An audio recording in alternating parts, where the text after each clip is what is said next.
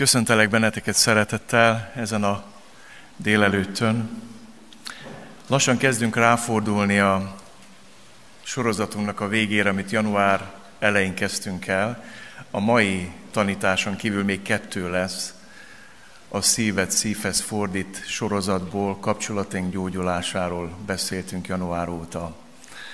És az a hit és reménység van bennem, hogy tényleg történt változás. És azzal a hittel szeretnék ma veletek együtt az íge felé fordulni, hogy ma is szeretne Isten foglalkozni a szívemmel és a szíveddel.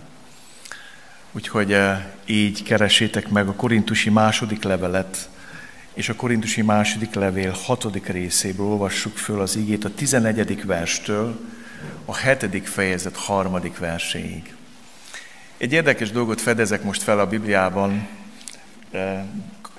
Kaptam is ajándékba egy olyan újszövetség részletet, és meg fog jelenni az egész újszövetség ilyen formában, hogy nincsenek benne fejezetek és nincsenek benne versek, csak alul a lap alján jelöli, hogy hol tartok a bibliolvasásban. Persze a könyv meg van jelölve, hogy kiírta, de utána ugye az egész ömlesztve jelenik meg, mint ahogy ezek a levelek íródtak. És nagyon érdekes így olvasni a Bibliát. Egészen más, hadd mondjam, hogy ez a sok darabolás és fragmentálás és címek, ezek néha segítenek, de néha akadályok abban, hogy megértsük még jobban Isten igéjét. Ezért döntöttem úgy, hogy most összeolvasom a 6. fejezet végét és a 7. fejezet elejét. A második korintusi levélből. Korinthusiakhoz írt második levél, 6. rész, 11-es versét olvassuk Isten igéjét.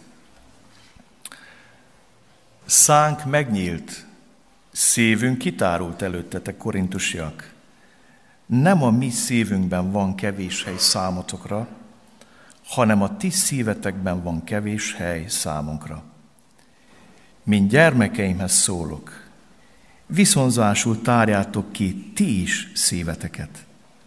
Ne legyetek a hitetlenekkel felemás igában, mert miköze egymáshoz az igazságnak és a gonoszságnak, vagy miköze van a világosságnak a sötétséghez, vagy mi azonosság van Krisztus és Béliál között, vagy milyen közösség van hívő és hitetlen között. Hogyan fér össze Isten temploma báványokkal? Mert mi az élő Isten temploma vagyunk, ahogyan Isten mondta, közöttük fogok lakni és járni. Istenük leszek, ők az én népem lesznek. Ezért tehát menjetek ki közülük, és váljatok külön tőlük, így szól az Úr. Tisztátalant ne érintsetek, és én magamhoz fogadlak titeket. Atyátokká leszek, ti pedig fiaimmá és leányaimmá lesztek, így szól a mindenható Úr. Mivel tehát ilyen ígéreteink vannak, szeretteim, tisztítsuk meg magunkat minden testi és lelki tisztátalanságtól, és Isten félelmében tegyük teljessé megszentelődésünket. Fogadjatok be minket, senkit nem bántottunk, senkit nem károsítottunk meg, senkit nem csaltunk meg, nem vádképpen mondom, hiszen az előbb megmondtam, hogy szívünkben vagytok, hogy együtt éljünk és együtt halljunk. Köszönöm, Uram, hogy a Te ígéd olyan gazdag, felbecsültetlenül gazdag, és köszönjük, Uram, hogy megíródott ez a levél. Hogy Te írattad meg, Szentlélek, Pál apostol ezt a levelet, és Te döntöttél úgy, hogy ez bekerüljön a Bibliába. Hogy itt és most olvashassuk. És Te, aki vezetted Pál gondolatait, sorait, hogy azzal a hittel írta ezeket, hogy változást fog hozni, annak a nagyon-nagyon nehéz helyzetben, hogy gyülekezetnek a szívében. Úgy jöjj, Szentlélek, és elevenítsd meg ezt az igét. És add, hogy a mi szívünkbe is változást hozzon az a levél részlet. És segíts kihallani, meghallani a Te szavadat ebből a levélből. És könyörülj rajtam is, Uram, hogy ne legyek ennek akadálya, bár csak lehetnék eszköze annak, hogy Te beszélgess velünk. Amen. Mennyi hely van a szívedben? Ez a kérdés a mai igehirdés alapján, és Vagy mire van hely a szívedben? Így is föltetném ezt a kérdést ma nektek. És hadd kössem össze mai igét a múlt hetivel. Múlt vasárnap Isten Pál apostolon keresztül Filemon szívében kért helyet egy szökött rabszolgának, Onészimosznak, aki megtért Rómában. És azzal fejeztük be ma egy heti ígértést, hogy egy nagy kérdés tevődik fel, hogy hol lesz változás. Onészimosz homlokán oda sütik azt a bélyeget, hogy szökevény, 2 nagy F betűt, vagy Filemon szívében lesz változás, tágul Filemon szíve, és Jézus az ő vérével beírhatja oda, hogy Onészimosz, testvéred az Úrban. Nem rabszolga, nem szökevény, valaki egészen más. Itt hagytuk abba ma egy hete, hogy Isten tágítja egy hív embernek a szívét, és próbára teszi Onészimosz megtérését azzal, hogy haza kell menjen, szembe kell nézni a múltjával, a bűneivel, az elrontott dolgaival, a helyekkel, a megcsalt, meglopott tulajdonosával, és próbára kerül Filemonnak is a hite, hogy tényleg újjá van születve, hogy tényleg tudja úgy fogadni, mint testvért az Úrban. És nézzétek meg, hogy a mai ige kapcsolódik a múlt hetihez, mert a mai igében egy édesapa kér helyet magának, a gyermekei szívében. Így kezdődött a mai igénk. Szánk megnyílt, szívünk kitárult előttetek, korintusiak. Nem a mi szívünkben van kevés hely számotokra, hanem a ti szívetekben van kevés hely számunkra. Mint gyermekeimhez szólok, viszonzásul tárjátok ki ti is szíveteket. Elég érdekes ez. Mint gyermekeimhez szólok. Ezért írtam oda azt, hogy egy édesapa kér helyet olyan emberek szívében, ahonnan kiszorult, ahonnan kidobták. Lehet, hogy nem tudatosan, nem egy döntéssel, hanem szép, lassan, folyamatosan Pál kiszorult a korintusiak szívéből. És szeretném nektek elmondani, hogy vannak olyan kapcsolati nyomorúságaink, amikor nem arról szól a történet, hogy nagy égbe kiáltó bűn történik, nagy veszekedés, tány és csörömpölés, harag, gyűlölet, hangoskodás, nem. Van olyan, amikor emberek elidegenednek egymástól, amikor mindig egy picikét engedünk meg a szívünkbe olyasmit, ami a másikat kiszorítja. Ez egy folyamat, és sokkal veszélyesebb. Ez a felfőzött béka esete, ismeritek, hogyha beleteszed a forró vízbe, kiúrik, de ha lassan főzöd, akkor nem veszi észre, hogy megfő. És túl sok a megfőzött keresztjén ma, túl sok a megfőzött szív ilyen értelemben. Mert hozzászokunk ahhoz, hogy meghidegedik a szívünk, hogy megnehezedik a szívünk, hogy megkövesedik a szívünk, megkeményedik. Nem egyik napról a másikra, szép lassan csendbe.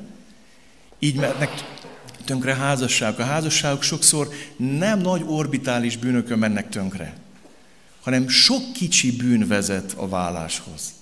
Tiszteletlenség, elhanyagoltság, nem törődömség.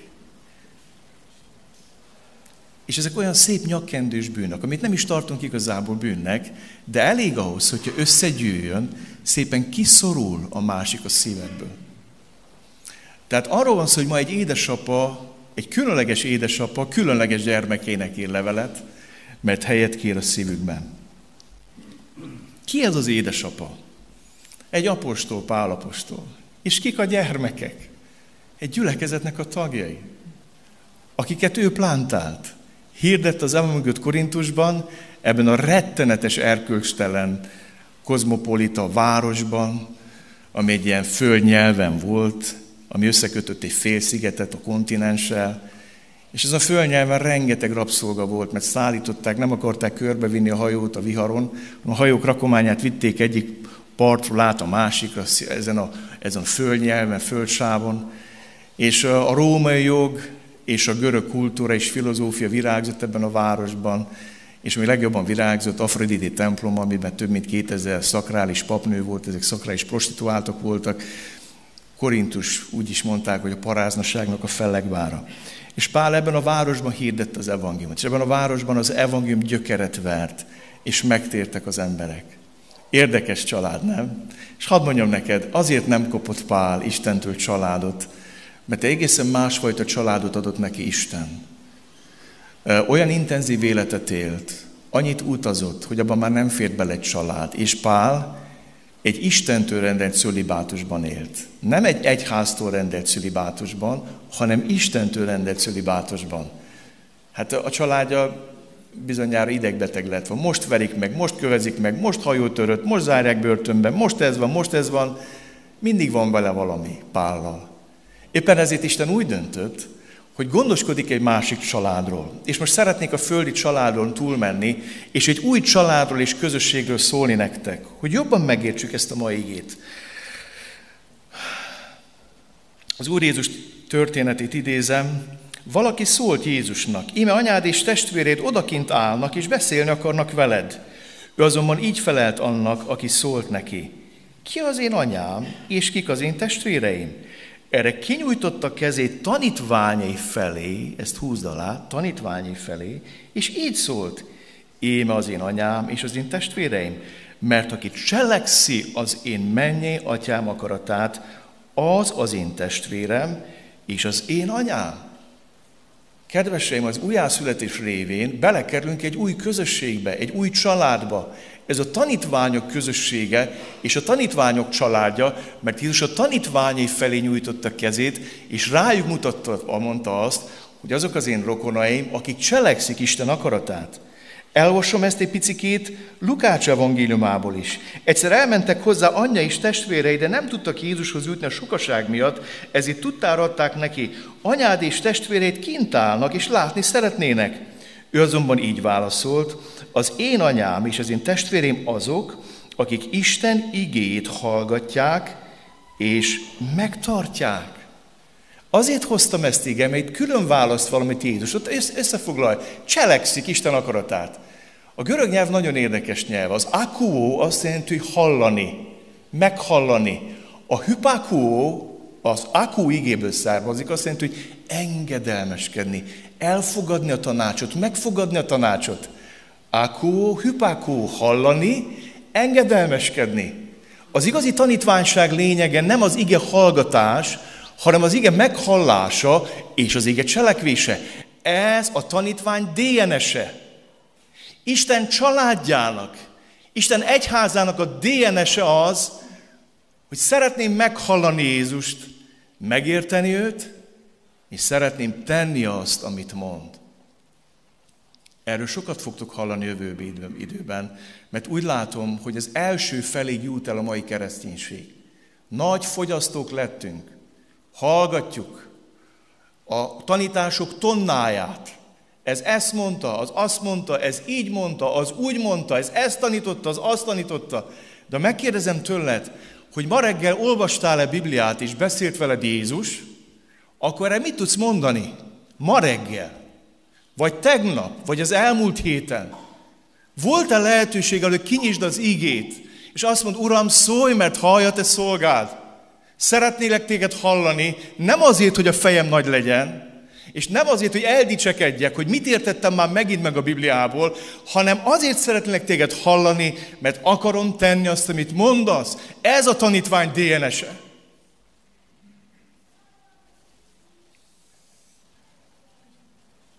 Éppen ezért azt kell mondjam nektek, hogy túl sok ma a haveri kapcsolat az egyházon belül. Tudjátok, mit jelent havernek lenni? Hogy minket egy felekezetnek a címkéje tesz egyé. Baptista vagy? Jó. Katolikus vagy? Jó. Én is az vagyok. Református vagy? Jó. Én is az vagyok. Amikor a címke egyesít minket, vagy az, hogy egy templomba járunk, ez kevés.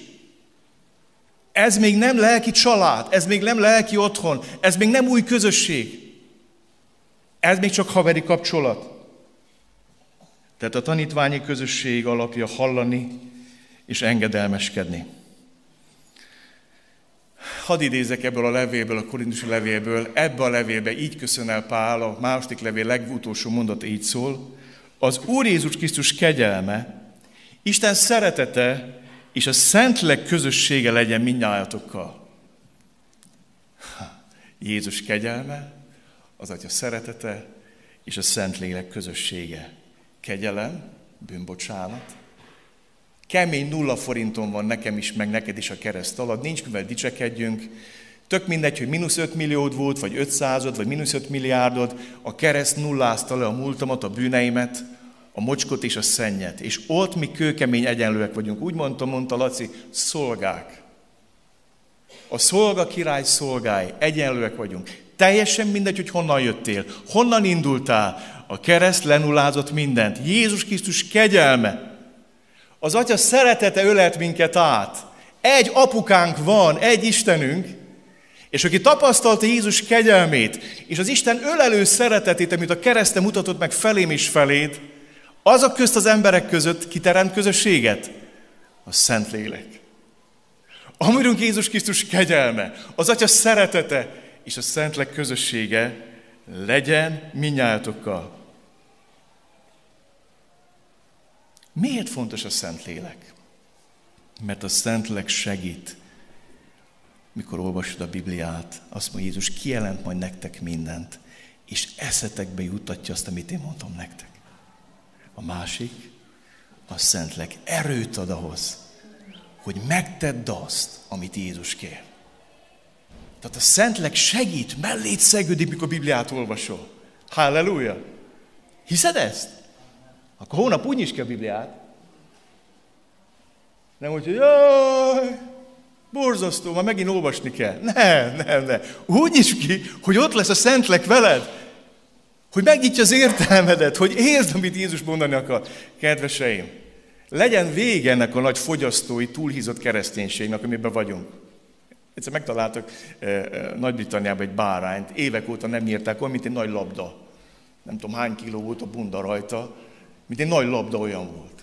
És hadd mondjam nektek, ha nem tanuljuk meg ezt a tanítványi DNS-t, hogy olvasom, meghallom, megértem és teszem, akkor ilyen nagy labdák leszünk.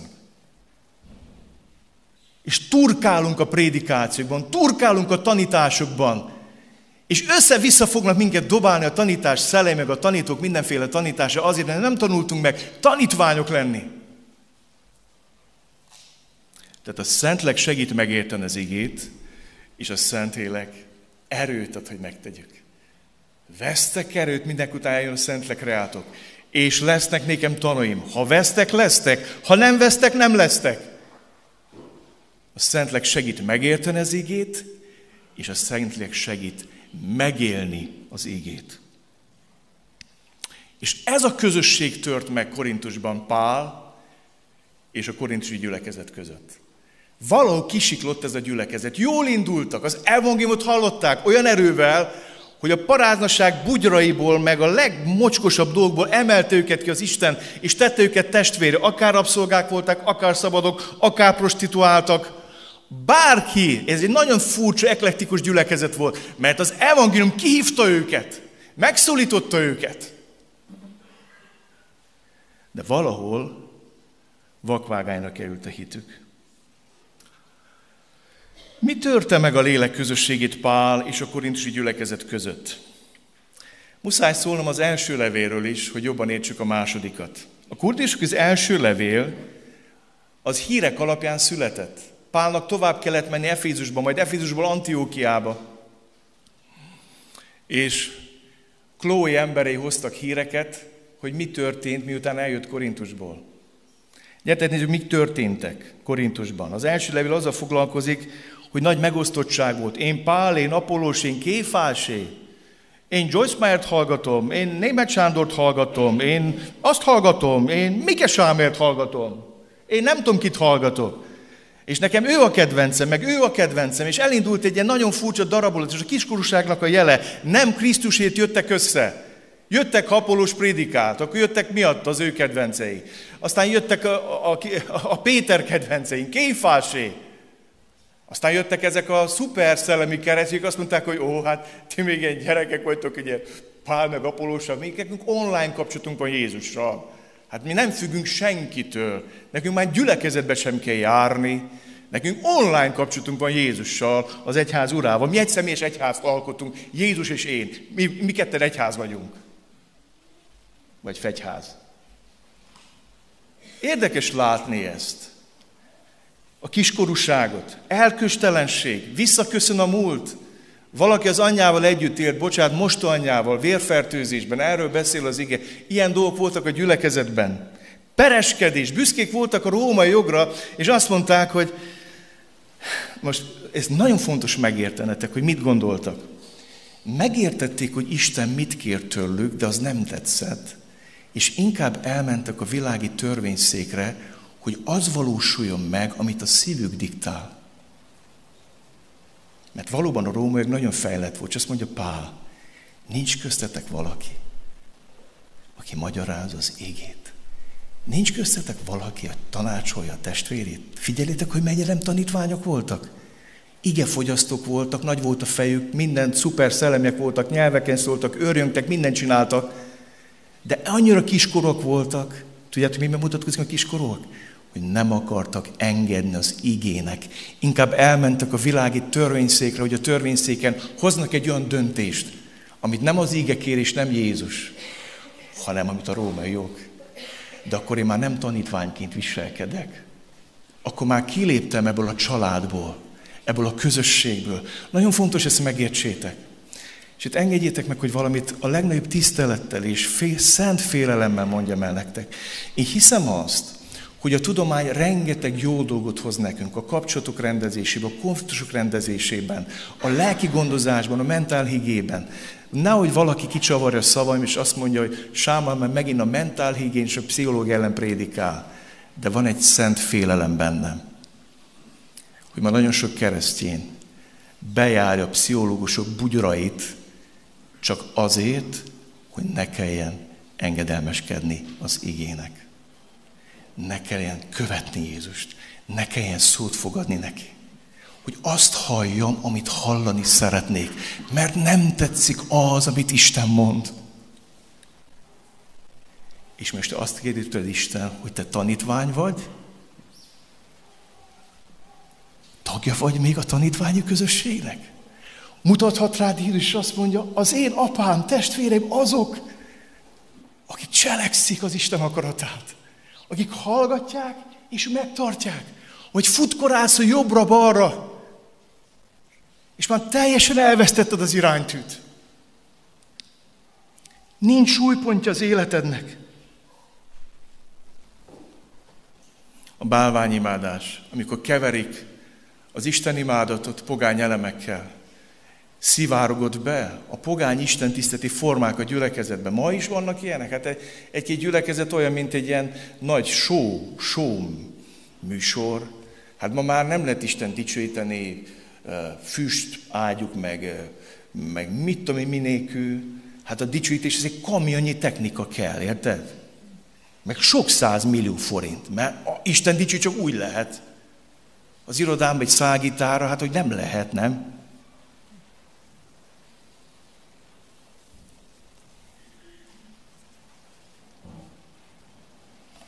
Férfiak, nők. Hoppá, ugrott egy nagyot. Mi történik itt? Mi történt itt a jegyzetemmel?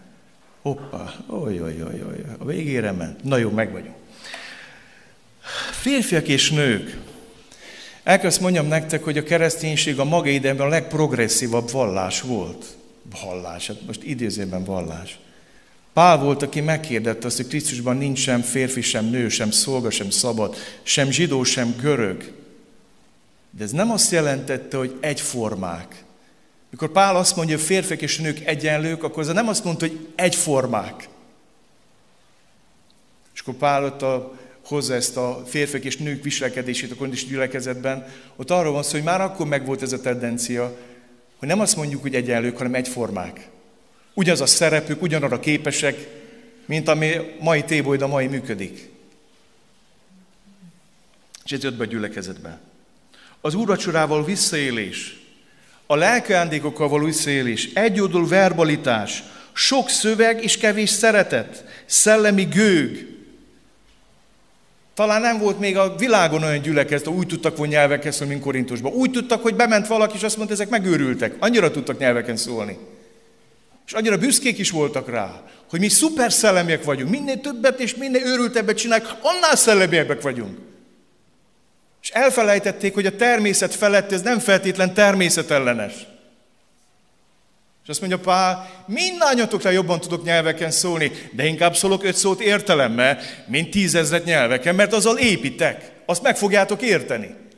És helyre tesz ezt a kérdést. Aztán beszélvárog a görög filozófia, antropológia, a feltámadás hitbe. Már hallottuk tegnap este. Hát a földön, a halál utáni életben rengeteg pogányvallás hisz. A görögök is hittek ebbe, de nem hittek a feltámadásba. Ezért le is állították Pált, mikor azt mondta a témba, hogy föl fogunk támadni. Mert Krisztus föltámad, és az Isten elé fog minket állítani. A feltámad Krisztus azt mondja, jaj, erről ne beszélj. A feltámadás nem. A test az egy gonosz, mocskos, undorító dolog, a lélek az a valami. Ez a gnosztikus szemlélet. Külön választották a lelket a testtől. A héber gondolkodás a testet és a lelkedet együtt kezeli. Az ember testestől lelkestől ember. Nem létezik Sámuel szellem. Én nem vagyok Sámuel, csak Sámuel szellem vagyok. És most kiemelkedtem ebből a gonosz, undorító testből. Ne! A Biblia szerint Isten alkotta testedet is. És Gábrá, Isten megteremtette Ádámot, és ránézett, és nem volt rajta ruha, nem azt mondta, hogy fúj, de gusztustalan. Hanem azt mondta, hogy nagyon jó, igen jó, testestől, lelkestől. Mi történt Korintusban? Nem hittek a feltámadásra, ez egy gonosz dolog, ez egy undorító dolog. Pál meg azt mondja, tudod mi a tested? Templom. De nem a prostituáltak és a paráznák temploma, hanem a Szentlélek temploma.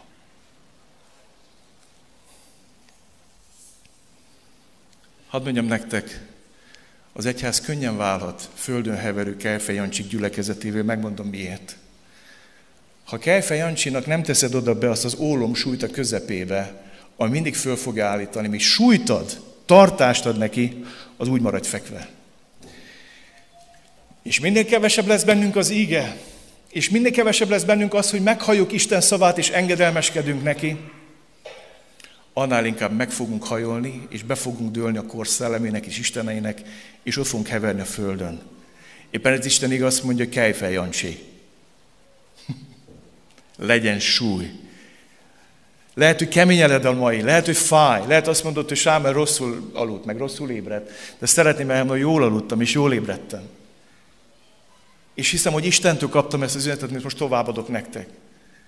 Nagyon fontos az ígéhez ragaszkodni, az ígének engedelmeskedni, mert ez fog minket talpra állítani. Újból és újból. Ne ürjön ellenségem, elestem, de fölkelek. És újból fölkelek, és újból fölkelek. Mert Isten ígéje talpra állít. Isten ígéje életre kelt. Nézzük meg újból, hogy mi történt meg a lélek közösségét Pál és a korintusi gyülekezet között. És most rámutatok a második levélre. Igazából Pál 4 leveletét Korintusba, ami a Bibliában megtalálható, az a 2. és a 4. levele. Az 1. és a 3. elveszett. Csak a levélírásból derül, hogy volt egy levele, amit nem került be a Bibliába. Utal rá, hogy nagyon keményen, nagyon indulatból írtam azt az első levelet. És meg is bánta, hogy olyan keményen írta Pál. Tehát 2 levél került be a Bibliába, a 2. és a 4. levele Pálnak. És a második levél, az első levél arról szól, hogy szerintük, Pál szerint mi volt a gond Korintussal, a második levél arról szól, hogy szerintük mi volt a gond Pál apostollal. Mi történt? Új szolgálattevők érkeztek a gyülekezetbe. És a gyülekezet későbbi vezetői Pál lejáratásával és hiteltelenné tételével akarták a saját tekintélyüket megalapozni. Ez egy nagyon veszélyes dolog, kedveseim. Amikor valaki úgy akar szolgálati tekintét kovácsolni, az elődjét mocskolja és besározza, és mindenfélét mond róla, az egy nagyon veszélyes üdvemód. Én láttam gyülekezeteket, ahol így történt. És mindig elmondtam, az, hogy elköszöntetek az előző pásztortól, az meg fogja határozni, hogy hogyan fogtok bánni a következő pásztorotokkal. Ahogy elköszöntetek az előző, ahogy megbecsültétek, az meg fogja alapozni a jövőt. Nem azt fogja megalapozni, hogy jaj, ilyen volt, olyan volt, jaj, de jó, megszabadultunk tőle, halleluja. Mi történt Korintusban? Az történt, hogy az új lelkipásztori gyülekezetnek úgy gondolták, hogy abból fognak szellemi tőkét kovácsolni, hogy párt leáratják. És erre építik rá a sertekintélyüket. És mindenfélével vádolták. Azt mondták, hogy gyenge szónok, szánalmas a megjelenése, erőtelenül prédikál, gyáva, inkább levelet ír, hogy ellátogasson hozzánk. Nincsenek jó ajánló levelei, mint nekünk. És azt mondja, Pál, az én ajánló leveleim ti vagytok, nem vettétek észre? Így hirdettem az evangéliumot, megtértetek, újjászületetek, és ti vagytok az ajánló. Milyen ajánló levelet? Akarjátok az irodámat megnézni, hogy hány diploma van kiakasztva, hogy elhiggyétek, hogy Pál apostol vagyok? Ezek a tanítók jobban bíztak a diplomáikban, az ajánló leveleikben, mint a Szent Szellemben. És oda vágták Pálhoz, hogy nincsenek jó ajánló. Tulajdonképpen, hogy olvasod a páli leveleket, nagyon meg kell tanulni valamit, egy segítséget nyújtok ezzel.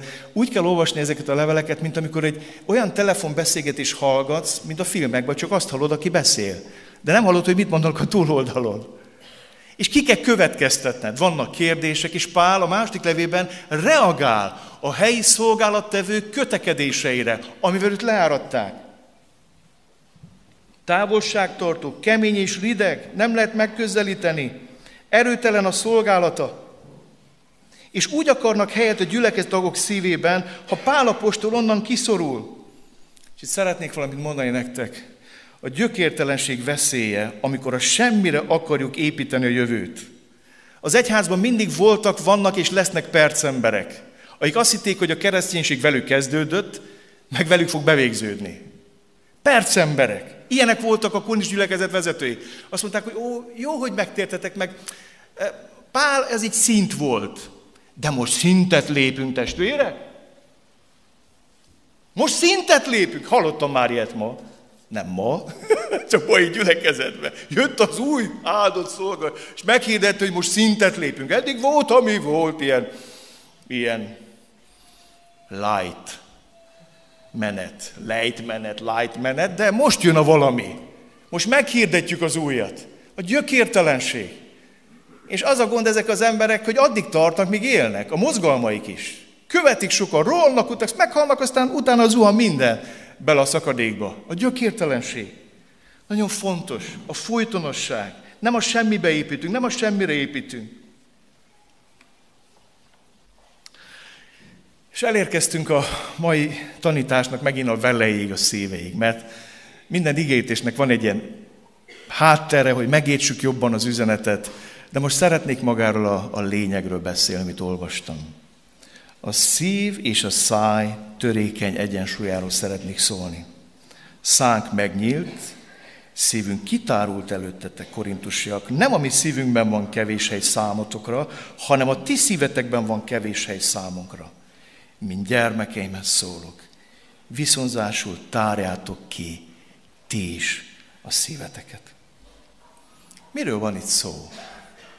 Engedjétek meg, hogy most nagyon egyszerűen értelmezzem ezt az ígét. Valami történt, nem megy a jegyzet.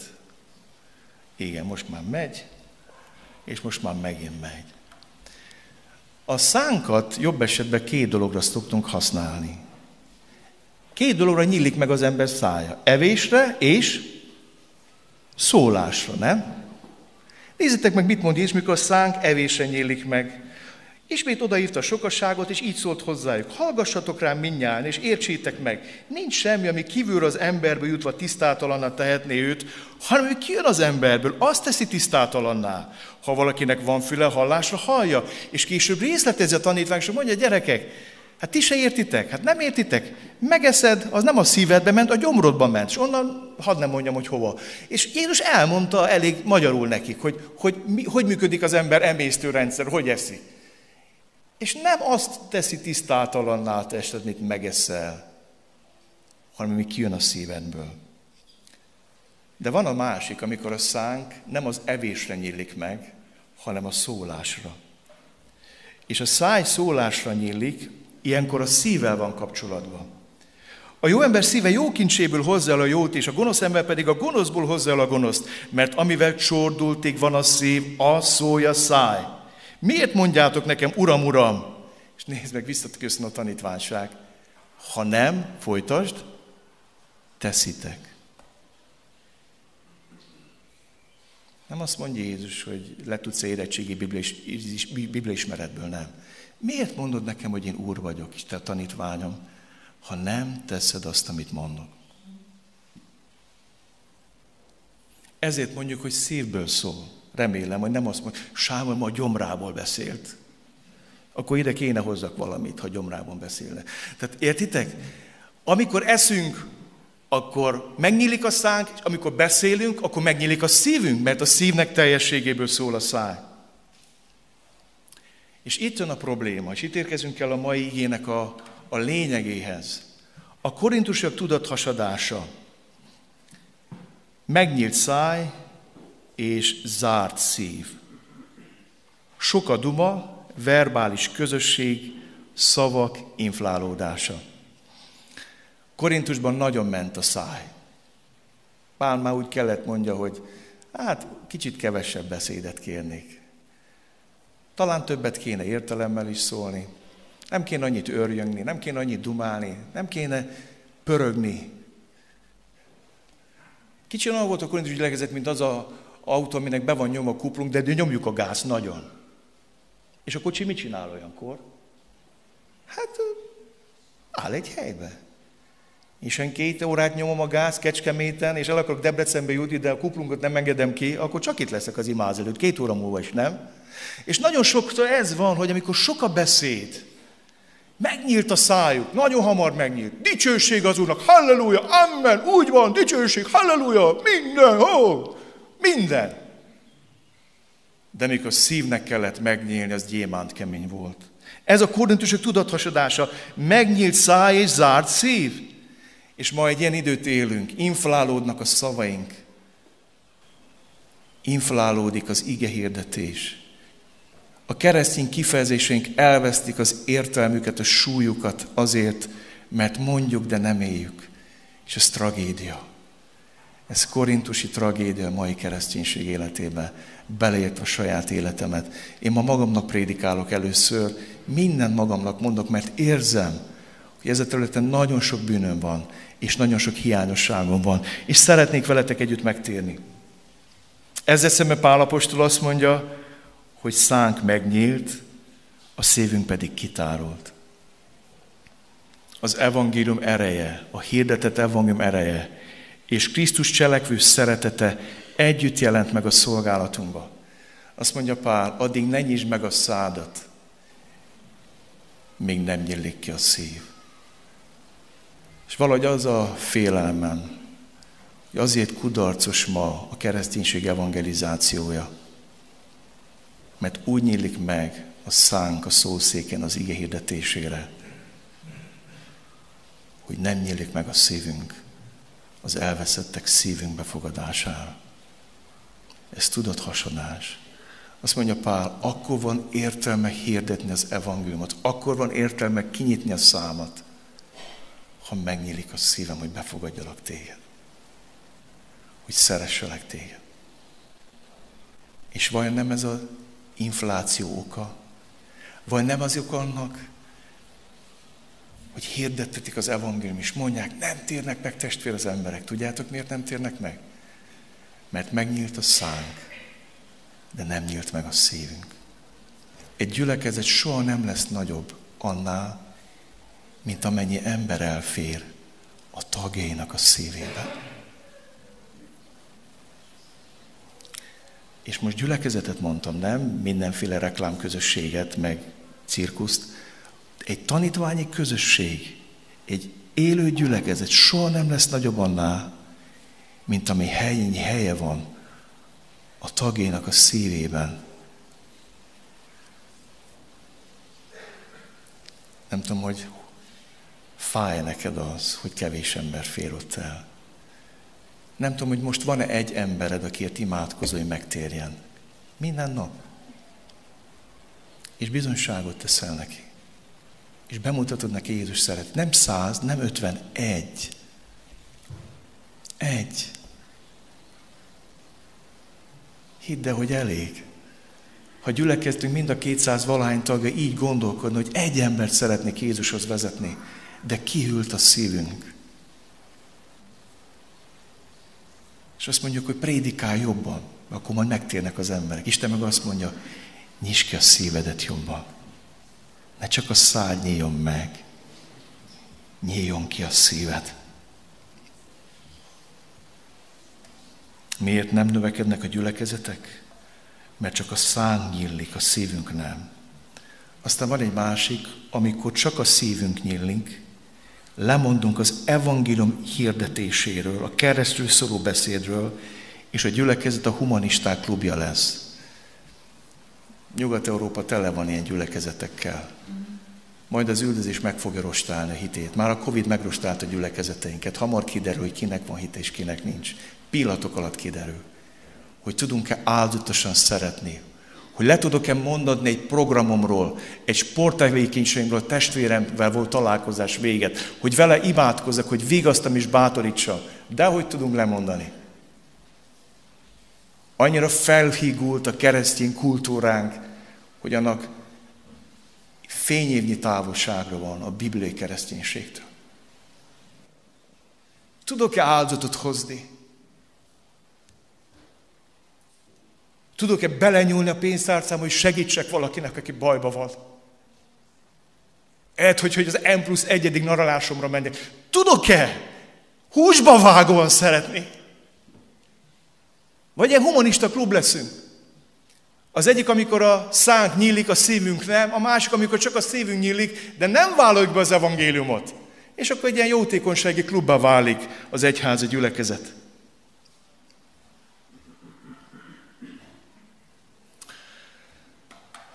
Most már lassan a vége felé közeledek. Az a kérdés foglalkoztatott ma reggel, hogy miért nincs hely a szívemben? Miért kevés a hely a szívemben? Azt olvastam ma igében, mivel tehát ilyen ígéreteink vannak. Szeretteim, tisztítsuk meg magunkat minden testi és lelki tisztátalanságtól, és Isten félelmében tegyük teljesé megszentelődésünket. És azt mondja Pál, fogadjatok be minket. Azt mondja Pál, ahhoz, hogy újból helyem legyen a szívetekbe, és elmondja, hogy esztelen leszek, dicsekszem. Tudjátok, hogy dicsekszik a gyengesége, az erőtlenséggel, a szenvedésével, a hajótörésével, az álmatlanságával, a bőttel, az éhezésével, ilyenekkel dicsekszik Pál. Nem az okleveleivel, nem a PhD-jával, nem ezekkel dicsekszik. A Krisztusért vállalt szenvedéseivel dicsekszik Pál.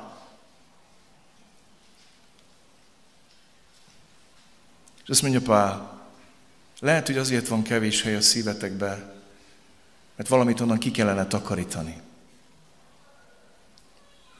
És lehet, hogy azért olyan nehéz engedelmeskedned Jézusnak. És azért nehéz egy embert is befogadnod a szívedbe, mert annyi mindennel tele van a szíved. Karrier, építés, pénz, minden, amit a világ kínál, materializmus, harag, irigység, kóbor, vonzalmak, mindenféle ilyen-olyan lebegő érzelmek, amiket Isten ki szeretne takarítani a szívedből. Miért nincs hely a szívünkben?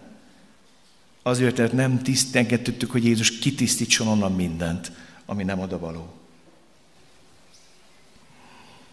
És egy kérdésre szeretném befejezni a mai igéhirdetést. Mennyi hely van a szívedben? Azt mondja Pál,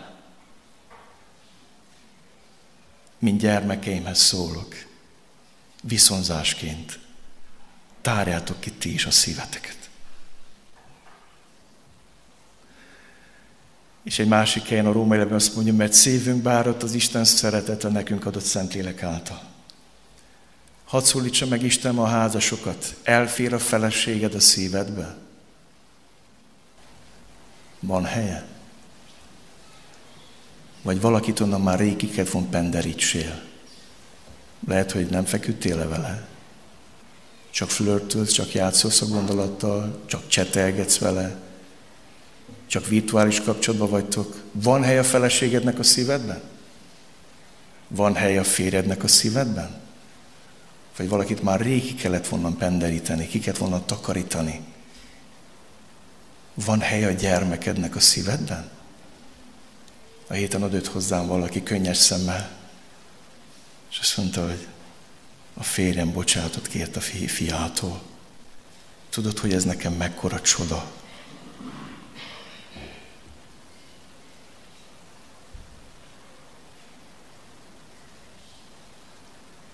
Van hely a gyermekednek a szívedben? Van hely a szüleidnek a szívedben, akikkel haragban élsz, és nem tudsz megbocsátani. Van hely a testvérednek, a vérszerintinek, vagy a gyülekezeti testvérednek a szívedben. Megnyílik az otthonunk a vendégek előtt.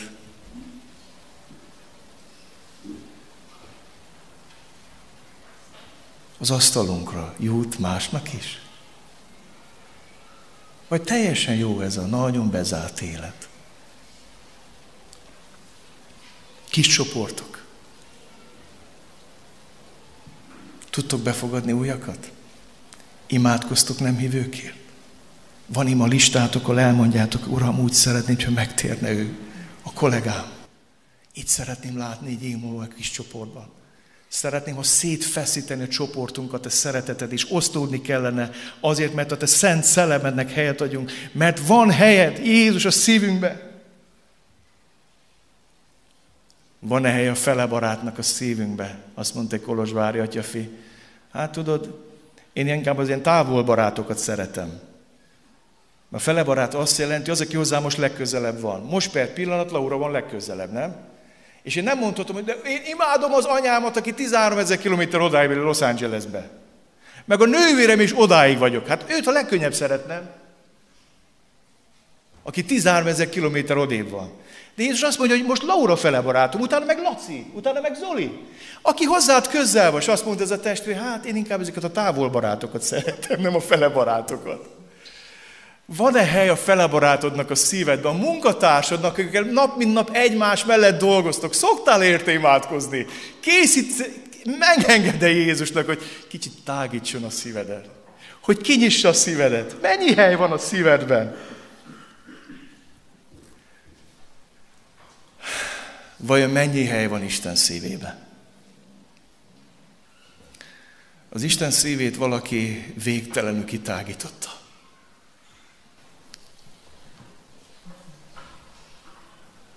Eljött a fia erre a földre. Magára vette a bűneimet, a mocskot, a szennyet, a szeretetlenségemet, a gőgömet, mindent magára vett, hogy elférjek az Isten szívében. Hogy minden megtérő bűnös nem akar, hogy egy is elveszen, elférjen az Isten szívébe. Ebbe szakad bele az Isten fiának a szíve. Nem engedték, hogy a csontjait megtörjék, mert meg volt profétálva, hogy csontjai ne töressenek meg. És oda ment egy katona, és átdöfte Jézus szívét. És az, hogy víz és vér jött ki a szívébe, azt jelenti, hogy megszakadt. Az Isten fiának a szíve beleszakadt az én bűneimbe és a te bűneidbe, hogy elférjünk mindennel az Isten szívén.